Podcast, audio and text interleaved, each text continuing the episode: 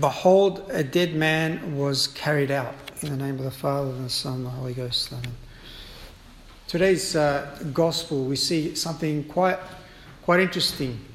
Our Lord is witnessing this, uh, this sorrowful procession, um, this heart rendering scene uh, of this sorrow which afflicts the heart of this mother. And I don't know if there's a sorrow more profound than uh, seeing the loss of lo- someone we love. It's uh, almost inconsolable. And our Lord works this miracle um, without being asked. He's just a bystander. The dead man doesn't ask him, he's dead. He can't say anything. But our Lord looks with compassion upon this man for the sake of his mother. And the church fathers commenting say that this, this man symbolizes the human race, dead to the life of grace. And God sends his son uh, for us to raise us back to the life of grace. And I want to use this story to compare it with another story of a dead man in the life of that gentle saint, Saint Anthony. In some ways, it's very similar, but other ways, you know, thinking, well, what, what, there's almost no relation. But it's quite a profound story in the life of Saint Anthony of Padua, and it's written by, uh, taken from the life of Saint Anthony of Padua by Sicco Ricci Polente, written in the 1400s. And he relates a story in the life of Saint Anthony, where Saint Anthony is also a bystander of, uh, of a man who died and is being taken to, be, to his burial. And this author writes that in Tuscany, which is a large province in Italy, St. Anthony, as was customary, happened to attend the funeral of a rich man, uh, a rich and wealthy man. Suddenly, moved by a fervour of the Spirit, he, St. Anthony, exclaimed, The dead man should not be buried in a holy place, but outside the city walls, like a dog, since his soul is damned to hell and he does not have a heart in his body. For in the words attributed to our Lord by the holy evangelist Luke, where his treasure is, there also is his heart. And now, uh, on hearing this, the people, as you can imagine, they're astounded. This saintly priest is making such an astounding statement, and it's, it's very negative, very harsh. It's not one of compassion, of uh, encouragement. It's uh, one of adding, fuel to the fire. He's saying this man is wicked, he's damned, and he ought not to receive, a, a, be received into a, a holy burial place. And everyone became very excited, and various opinions were voiced. Finally, those who had been ordered to inspect the body to see if what the saint said was true opened up his chest. They did not find the heart inside it, but rather, as the saint had predicted, in the place there was his money. For this reason, the city praised both God and the saint. And the dead man was not buried in the tomb that had been prepared for him, but dragged to the courtside, uh, to the countryside, and buried like a donkey. And you might think, well, it's a bit of a, a bit of a harsh story. But you know, St. Paul says God loves uh, a cheerful, a generous giver. But likewise, God hates the miser. And in a certain sense, that miser is, is us. Because one thing we have in common with the miser is that the miser, what makes him wicked, is that he judges everything by his own standard. Uh, how is this thing, this reality in my life, whatever it is, going to benefit me? How is it going to make me feel? Am I going to feel good uh, as a result of this or that thing, possessing this or that thing, doing or this or that thing? And if I'm not, then, then to hell with it. Whereas the friend of God judges things by the standard of God. And what is the standard of God? The standard of God is that everything in this life, everything in my life was made for one ultimate reality the glory of God and the service of my neighbor. And to the degree that it doesn't give glory to God, uh, it doesn't give service to my neighbor, it deviates from the end to which it was made. and it can become even quite harmful. And our Lord elaborates on this point very, very extensively in the New Testament, many places. He even gives us a, a whole parable, and several parables if you want, on this point. But the one that's most stark and most harsh is the parable of Lazarus and Dives, the rich man and the beggar. And our Lord makes only a few brief points about the life of the rich man. that he ate well, he ate three times a day, and if there's someone you know who doesn't, let me know. Today they eat all day long. Uh, he lived very comfortably, and he was quite meager with the beggar. Uh, we live today far more uh, wealthily than that rich man in the New Testament that our Lord speaks about. Uh, we live today greater, uh, a, a, more luxurious life, even the most poorest of us, a more luxurious life than all the kings and queens in the history of humanity. Uh, I can do some, many things that I have, they would have given their entire kingdom to have. Not only air conditioning, running water, I can make a phone call to someone uh, on the other side of the world, I can communicate in an instant. Internet, uh, uh, telephone, all these amazing tools we have today. Uh, the comforts, the luxuries that I have a car, I can put fuel in it, I can travel to as far as it can take me on land. They never had any of these things.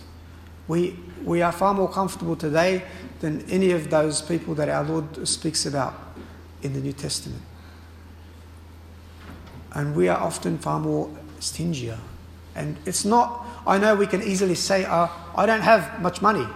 But our Lord in the New Testament makes this point clear. It's not about the money.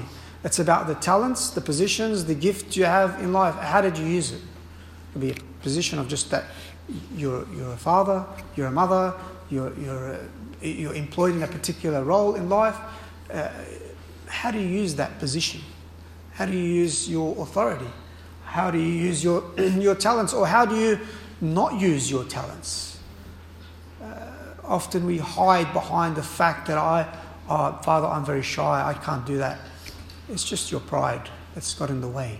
Anything that is worth doing is worth doing badly, in the sense that if it's worth doing, it's worth learning, uh, uh, making mistakes along the way. Nobody here who drives got in the car the first time and they were brilliant expert drivers. No, you, you probably made a lot of mistakes. You probably had a lot of accidents along the way. That's life. We learn, we grow the danger is for us, and the excuse that we often put up about being generous with God and our neighbor is Father, most people, the reality, and it's true, it's a true objection, but it's a false attitude. The objection is, Father, the reality is most people are ungrateful. And that's true. Remember the story of uh, uh, in the life of our Lord where there were the ten lepers only, only one came back and thanked our Lord. And our Lord knew that only one was going to come back and thank him. But for all that, our Lord healed all ten. And not only did our Lord heal all ten, here's a question for you. The one that our Lord that, that came back and thanked our Lord, of all ten of them, which, which of them were worthy of the kindness of our Lord's miracle? My answer to you is none of them. Even the one that came back and said thanks, he wasn't worthy of this great gift. He was just less unworthy. That's the only difference. None of us are worthy of any of the gifts of our Lord. Who here, including myself, is worthy of a communion? None of us. It's the question of being less unworthy. Who's worthy of God? Nobody. And if we are in any way, in any way worthy of our Lord, it's because He's made us worthy. Not because we are good. It's because He is good. And He has placed His goodness in us. The point is, if we weigh our generosity with the stinginess of men, then we become blind and bitter. Our standard must be God. Be holy, be generous as your heavenly Father is generous, is holy. Our Lord says in the New Testament, the, My Father, He gives it to rain on the, the nations which are just and those which are unjust. It, it rains eh, in the countries which are Catholic and the ones which are non Catholic, the ones which are wicked and the ones that are not wicked. God doesn't withhold His goodness, His graces, just because we are wicked. This is the reality that we must imitate. Our Lord, in, in, in today's gospel, He was not asked to show this mercy, and He did. This is what we must imitate. We don't have to be asked when we see an opportunity to do good. We must be prompt to follow the inspirations of grace, to show that mercy, to show that compassion, just as we would want others to, to do to us. You know, St. Uh, Francis de Sales, he says, speaking of St. John the Baptist, he says, of all the saints, which one was being in the history after our, obviously our Lord and our Lady, which saint was the most mortified in the history of all the saints? He says, St. John the Baptist. And you might think, why does he say Is it because the, he ate locusts and honey? No. But let me explain to you why he says John the Baptist. So let's just take a contrast of two other saints Mary and Martha, friends of our Lord. They were uh, loved by our Lord, they were very generous benefactors to our Lord. But the attitude of Mary and Martha reminds us very much of ourselves. So, in their life, remember their brother Lazarus was sick and dying. And so Martha sends word uh, to go and get our Lord because his friend Lazarus is dying. And our Lord, on purpose, doesn't come, he delays his, his coming. And Mary, uh, when our Lord does arrive, Martha rebukes our Lord very gently, but she rebukes our Lord, saying, Lord, uh, if, you, if you had been here, my brother wouldn't have died.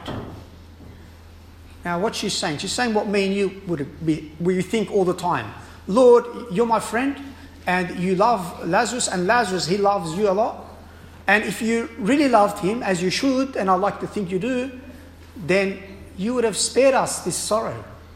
You would have spared us this tragedy. Because if you're our friend, that's what friends do. They look out for each other, they help each other. So, where were you when we needed you? And uh, not only does Martha think like this, the gospel tells us that, in fact, the entire crowd are thinking like this. The, Jew, the Jews, it says, therefore said, Behold how he loved him. But some of them said, Could not he that opened the eyes of the man born blind have caused that this man should not die? In other words, everyone understood this point. If he really loved him and he's this great miracle worker, well, where does, where's his compassion for his friend? He allowed him to die. That's how we all think. Lord, I'm your friend, I love you, and in fact, I'm probably generous with others and I do good. And where are you when I need you? Uh, how is it that I'm enduring this suffering, this difficulty, this trial in my life? Well, now let's contrast that a little bit to John the Baptist. So, John the Baptist sends his disciples who are doubtful about who our Lord is. John, John the Baptist knows who he is, very clear about who he is. Uh, and St. John the Baptist, regarding our Lord, says, Behold, there's one in your midst of whose sandals I'm not worthy to untie. Those words speak volumes to us today who feel a deep sense of entitlement. I'm not worthy even to untie his sandals, let alone receive our Lord in, in the Blessed Sacrament. Unworthy, me, a great, this great mortified saint. But these disciples, they go to our Lord in, in obedience to, to John the Baptist. And our, our Lord says to them, Go and tell John the Baptist, who, as you know, at this point in his life is, is in prison. He says to him, Go and, and relate to John what you have see, what you've seen and heard. You, you've seen it with your own eyes. And what is it? That the blind see, the lame walk, the lepers are cleansed, and the deaf uh, uh, hear, and the dead rise again, and the poor have the gospel preached to them. That's beautiful to relate to John. But notice that in all of those words, there's not a single word of consolation for John himself, who's languishing in prison. And notice that St. John does not ask the disciples, and what did he say about me or for me? Surely, surely, if he's my friend, and not only is our Lord the friend of John the Baptist, he's also his cousin. So, even more motive that he's got to help him. He's my cousin. And not only that, he's the one who's the precursor of our Lord, preparing souls for the Messiah. All the more motive to help his friend, his cousin, his uh, precursor. Not a single word of consolation. Not a single word of reassurance. Don't worry, hang in there. I'm going to deliver you. Where was our Lord for John the Baptist? Our Lord's friendship didn't mean the, the taking away of the cross, the sorrows, the difficulty.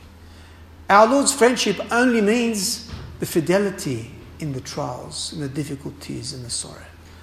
When we, when we get bitten by people who treat us ungratefully, our hearts tend to shrivel up. We become uh, less generous, less wanting to give. St. John the Baptist wanted to give all the more. And it reminded me of a story in the life of St. Thomas More. St. Thomas More was locked up in prison before he was about to be executed. His lovely wife came to him and she saw the, the languid state of the small cell that he was placed in. And he said to his wife, he said, Look, if you had gone to your reward to God and died before me, I would have put myself in a sm- even smaller cell that I've been placed in today. I would have gone to a monastery and had a smaller cell. God has given me a, a far bigger cell than I would have given myself.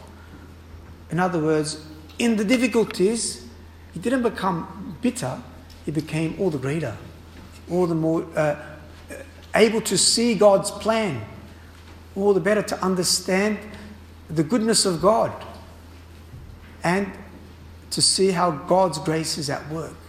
And I, and I think this is a problem today. Often the young people today and people don't take up their, their duty or their religious vocation that God has called to because they often weigh it up by, by what? What am I going to have to let go of? What am I going to have to give up? And not and forgetting the great generous of, generosity of God who gives us such a superabundance of blessings. And what a great opportunity is for us to be uh, able to serve God in this capacity. What a great privilege, what a great honor uh, to have this, this gift given to us in serving God in the religious state. On the contrary. And, and you know, our Lord tells us in the New Testament if you wish to be my disciple, deny yourself, take up your cross, and follow me. And you know, if you think to yourself, all of those people that we, when we say, oh, that's a great woman, a great mother, a great father, a great priest, uh, a great doctor, what are we saying that's in common with all of them? That they are giving their life at the service of others. Their life is not about themselves. They're great because good mother, good father, because they are faithful in laying down their, their life for their family, for their duty, for those that are under them. This is what our Lord asks us in our life. The minute that we start to think this life is, is about me, is then the downfall tragedy of our life. I saw this uh, clip the other day, and it, it, sort of explained this from another perspective. And I, I, don't really remember all of it. All I remember is, is it, the heading was simply when you make happiness the purpose of your life. And then the clip just proceeded to show how people were going through life uh, pulled in by the commercialism. Because if your life is about feeling happy, then to feel happy, you've got to be constantly consuming things or buying things or whatever it is. It doesn't really matter what you buy because you just think that you're happy because you've got things, you're possessing things. In fact, then you become a slave. Slave to what? Your feelings, your passions, and your emotions. And actually, you're not happy, you're miserable. And that's the whole state of the modern world. They are not happy. They don't even know what actually they really want in life. In fact, they have a sense of hopelessness in their life. It's like they're dead. If you ask a young person, what do you want to do in life? I don't know. They don't really care. That's the, the reality. Because there's an emptiness. Uh, uh, recently, I went to an art gallery. And I'll have a great love for, for art and architecture. And in this art gallery, they, they, they gave us a, like a coupon when you walk in, and you can vote on which you think is the best, best artwork. And I, I put down one I thought was okay. And it wasn't a terrible uh, uh, artwork, some, some of them were quite good. But at, at the end, as I was walking out, I said to them, Look, uh, uh how do uh, I submit an artwork here this art gallery? And they said, Well, uh, well you, this is the process. So I said, Well, um, for some artworks, you've got to be a member. I said, Well, how do I become a member? well, you've got to fill out this form and pay this fee. I said, good, can I have a form? And I said, yeah. Uh, she said to me, uh, uh, do you have an artwork you'd like? And I said, no, no, it's not for me. It's for a parishioner of, of mine. Um, and I think the artwork's better than almost most of the artwork here. But I took the form and I gave it to this parishioner. I said, look, I think you should become a member, not because only you can submit your artwork, but also they will teach you. Uh, they have uh, days where, they, where, where they'll help you uh, become a better at what you're doing because it's important that you have this, having this gift, that you learn to improve on it and give glory to God and edification to your neighbor. It doesn't mean by giving glory to God, it doesn't mean that you have to draw religious pictures. Uh, it means that you must edify. You must uh, show forth beauty because in nature, that's God's artwork. It's beautiful. It's not, they're not all statues of, of saints in, in the art uh, of, of real life the mountains, uh, uh, oceans. That's the beauty of God. And we must learn to reflect that. God's given you a talent, He'll ask you, How did you use it? If you hid it because you want to be shy, uh, you'll be punished for it. Better had you not had it than to had it and hid it, or not used it for the benefit of your neighbor, like that miser. My fear is many of us today are like that miser in the life of St. Anthony. Our treasure is today ourselves. And today, unfortunately, many of us do have a sense of entitlement. Today, most of the younger generation are uh, entitled, spoiled brats.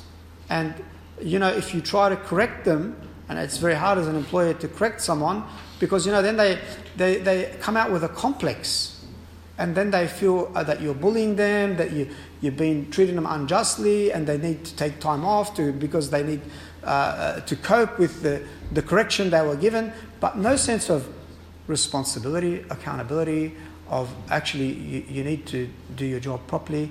Uh, it's very interesting. One of our faithful I spoke to the other day, they said, in my role as, as a nurse, I had to correct a, a, a younger nurse and just say, look, you, you, you have to use some critical thinking in, in your job because in your judgments, your, your decisions, lives may depend upon that. And the person's response was very, like, amazing. It was, well, that's your fault because you didn't teach me how to think critically. And the person said, Father, I said to them, look, you know, for you to get here today, um, it required a bit of effort. And they said, well, what do you mean? I said, well, you had to get out of bed, you had to check the watch, you had to drive, and along the way, that would have required some, you know, some thinking of, of your own. Uh, you know, you've got to stop at the lights. And they said, yeah, what's your point? Well, I can't think for you. You have to be able to think for yourself. Uh, I didn't think for you to get out of bed and get to work. So the same thing in, in our role here. You have to be able to use your brain. I can't use it for you. And in the story of Lazarus and Dives, our Lord says that, La- that Lazarus he uses the same excuse. He says, Look, Lord, if, if I'd only known better, how about now that I'm damned, how about you raise up Abraham from the dead and, and get him to warn my brothers so they don't end up in the same place? And our Lord says, No. Because if they didn't listen to Abraham and the prophets, they're not going to listen to if I raise someone from the dead. We're not going to be excused from this point, this duty of using our gifts and our talents. And you know, our, our Lord says to us that, uh, you know, if you only do good to those that do good to you, what, what reward do you expect in return? He says sinners do that. If you only lend to those who are going to pay you back, sinners do that. Lord says, do good to them that hate you. Lend without expecting something in return.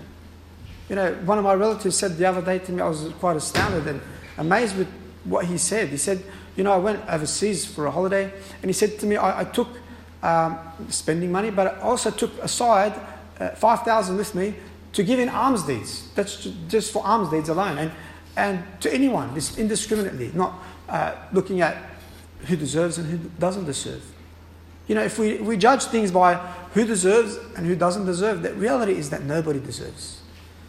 It's, it's only God who deserves any goodness because He is goodness itself. We are not worthy. Uh, we don't judge by who is worthy of our compassion. Our Lord says, When I was in prison, you visited me. If we only visit those who are worthy in prison, we won't be visiting many people. Uh, often they are there because, not always, but often are there because they've done something wrong. And doesn't mean that because they've done something wrong, we exclude them from our compassion. It means that all the more our hearts should be enlarged. And, and this is a reality for us today. We see the wickedness of the world around us and we withdraw. And St. Paul says that, on the contrary, where, where sin abounds, grace abounds all the more. What is he saying? That where wickedness surrounds us, all the more is that an opportunity for us to grow in greatness, to grow in generosity. All the more are opportunities presented for us. We ought not to see that, therefore, because of the evil around us, this hinders us from the work that God expects of us. It simply means that we have to maybe find different ways of, of reaching through to people. And I, I think today it's not uh, less so we, we preach uh, at them, rather more we show that compassion. And through that, they see the Christ in us. But all the more must we learn to be generous in the circumstances that we see surrounding us today. The danger is we become like that miser, but the consequences are eternal uh, if we have a miser's heart. And as I say, to, to, uh, if we are honest to a greater or lesser extent, we all do have a miser's heart. And we have to be honest about that. We have to learn to see okay, there are gifts and talents that God has given to me. How am I using them? And, and comfort and ease, they are, part, they, are, they are there in our life to help us, to facilitate us in living the life of generosity. They are not the end and must not be the end and and goal of our life. And, and often young people make this mistake. I, I want to have, have wealth so I can retire and be, um, live a comfortable retirement. No, that's not the purpose of your life. Purpose is to give glory to God and edification to your neighbor. Your life is to serve. That's the glory of your life. And why is it glory? Because I'm serving God and edifying my neighbor. And this way will I save my soul this is the purpose of my life. My purpose of my life is not myself. And, you know, take into consideration what I've said. Uh, how hard is it for young people today to not only get married, but to stay married? If you think the purpose of your life is, is yourself, and then you realize you're married and the other person thinks the same, well, you're going to be unhappy. You're going to be miserable. You want to get out of that uh, state where each is seeking themselves, it's going to be a nightmare you, because you've set yourself up for a tragedy. Because that's not what marriage is about. It's laying down your life for the other. And then when the children come along, all the more uh, is it a life of sacrifice. It's not easy. And this is for us quite a, quite a few uh, things to think about. All the more do we need to ask for Our Lady's help today. Our Lady, who is the mother of compassion. St. Pius X says, We turn to Our Lady so that she may make us worthy of the promises of Christ. We ask today that our Lord would look with compassion and mercy upon the world for the sake of her tears shed for us, we sinners. Because we, we, like that dead man, cannot speak for ourselves. We are not worthy to be heard on account of our sinfulness, but she is because she is her, his mother, the mother of compassion and mercy. Let us ask for her to intercede for us to her Son, that through her intercession, he may show us that mercy and compassion, and that we may raise from the life of sin to a life of generosity, and greatness. We may come one day to that kingdom which has no end forever in heaven. In the Father, the Son, Holy Ghost. Amen.